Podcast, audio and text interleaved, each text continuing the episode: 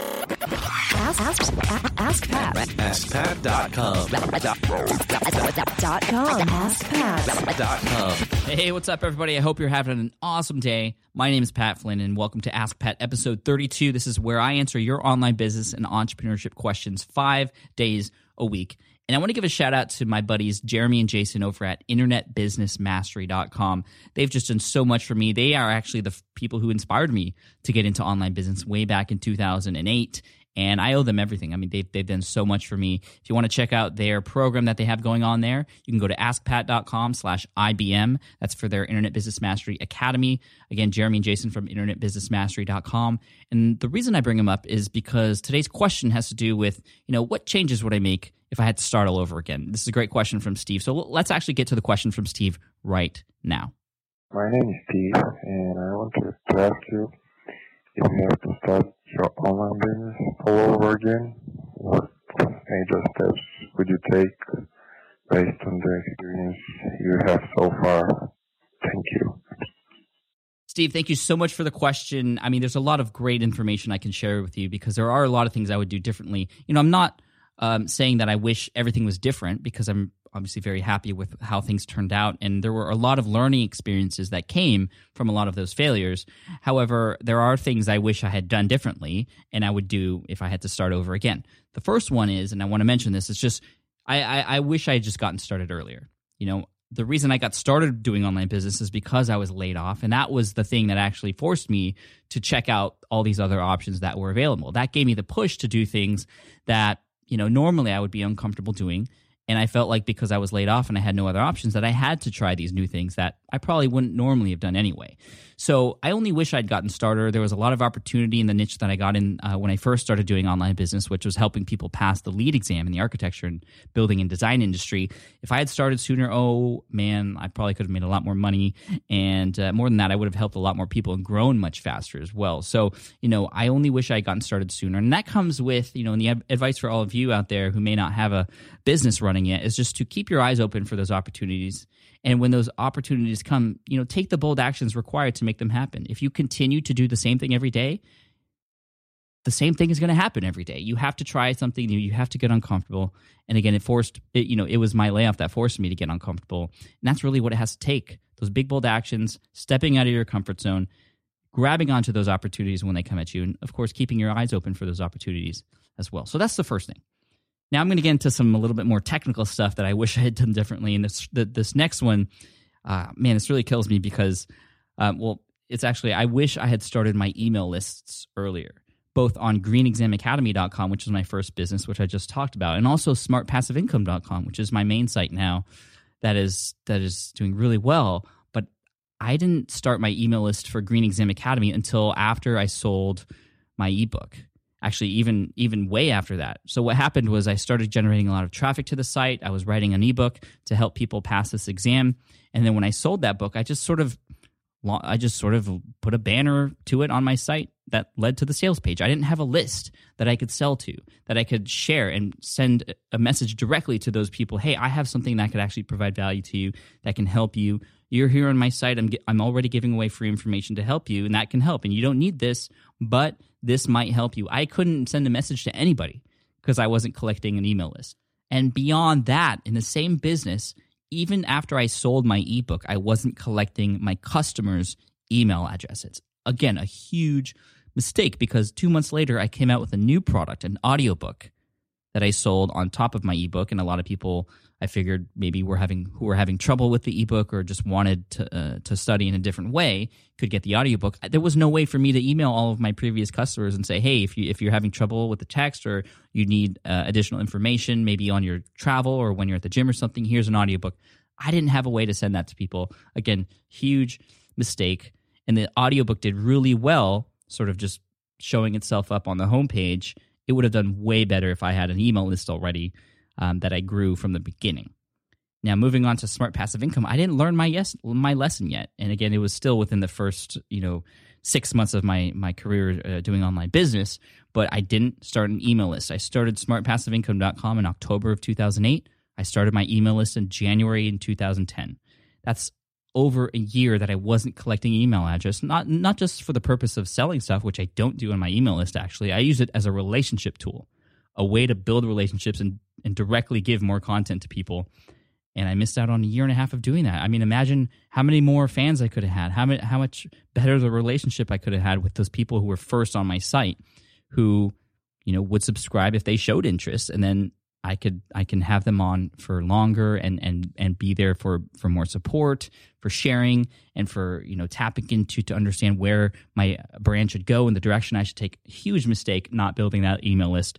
So if I can go back into time and tell myself one thing, it would be Pat, start your email list right now.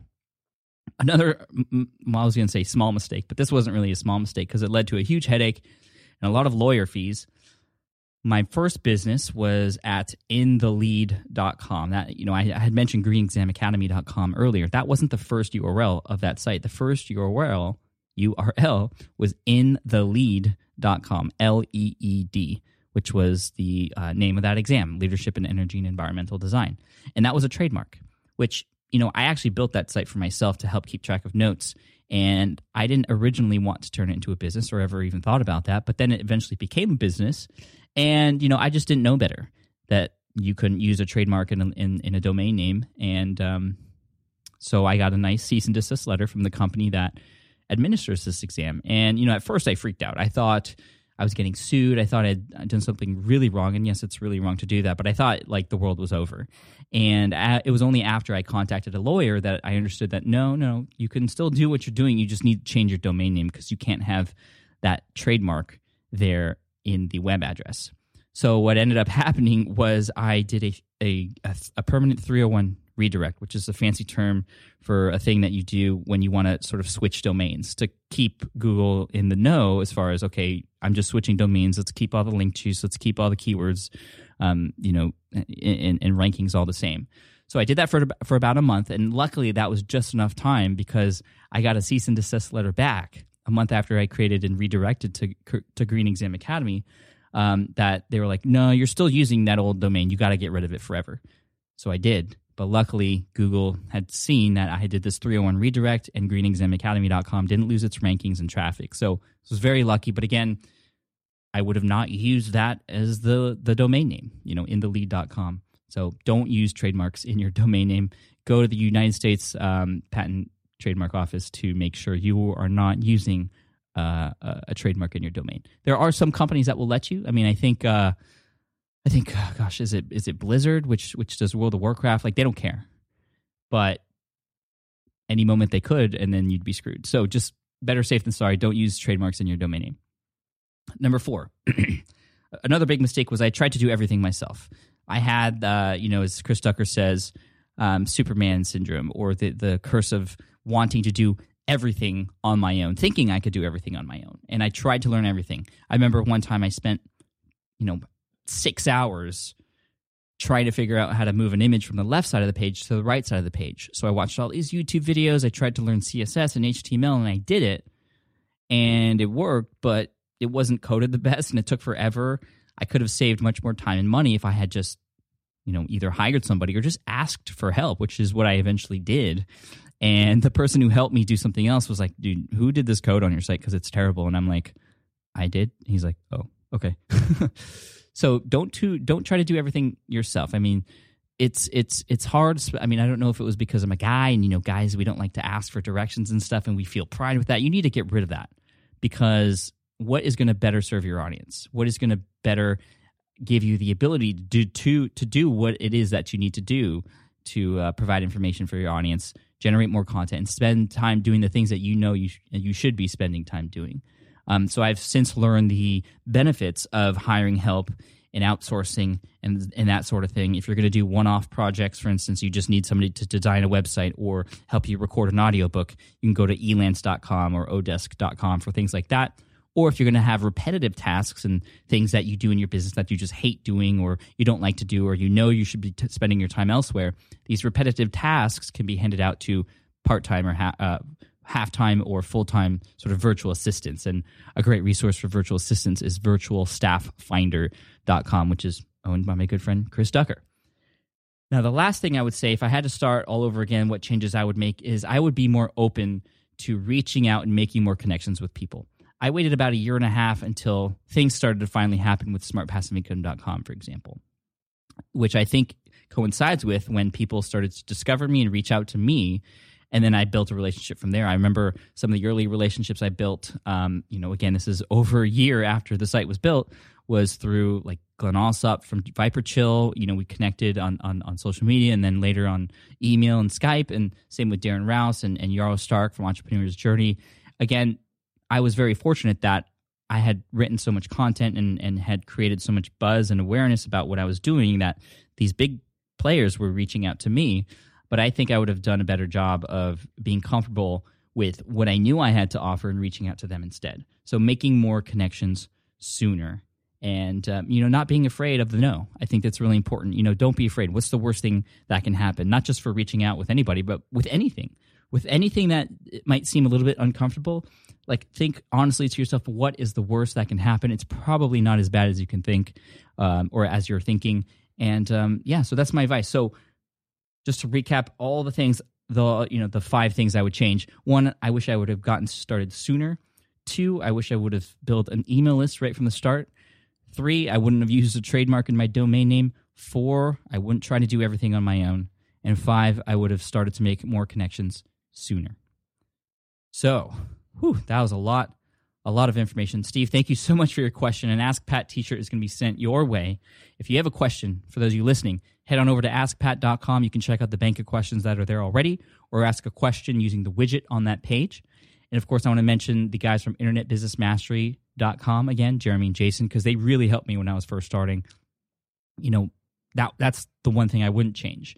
I, I would get educated somewhere. That's your fast track. You know, there's you can find out all this information about how to do online business anywhere. You can you can get it for free on YouTube or Google. Um, but when you are put in a place, it doesn't have to be Internet Business Mastery. I'm just using them because they help me. Um, you know, and I'm creating my own stuff for the future as well. Uh, you know, when you can put yourself in a place with other like minded individuals and learn directly from those experts, things are going to happen much faster than, again, if you try to do everything on your own. And I want to leave you with a quote today. This is from Philip Gary Smith, and he says, The worst outcome of not trying is never getting to fail. It's important to try and fail. Failing is not bad because that's how you know to not do that again. You can learn from your mistakes, pivot, and move forward. And that's all I got for you today. Thank you so much for listening to Ask Pat, and I'll see you in the next episode. Hey there, thank you for listening to Ask Pat 2.0. Now, you might have noticed that we haven't published a new episode in a while. And that is because in 2023, after 1,269 episodes, we decided to sunset the show. For now, at least. In this way, we can focus our energy and efforts on our other podcasts and other projects that being said, all 1,269 episodes are still live and downloadable, and the published dates may be old, but there are still a ton of questions I've answered on the show and people I've coached. Those episodes are just as valuable as they were back then. So you can also visit smartpassiveincome.com slash askpat to dig through the archives. Plus, there's a search tool on the website that lets you search across our podcasts and blog. And of course, the Smart Passive Income podcast is still live and energetic and awesome and publishing twice a week. So make sure you're subscribed there so we can still continue this conversation. And we have some of the foremost experts and thought leaders in entrepreneurship on the show every single week. So you definitely don't want to miss it. Again, check it out. It's the Smart Passive Income podcast. Just find it wherever you're listening to this podcast. You can find it there as well. Thank you again for listening in, and I'll catch you in the next one. Cheers.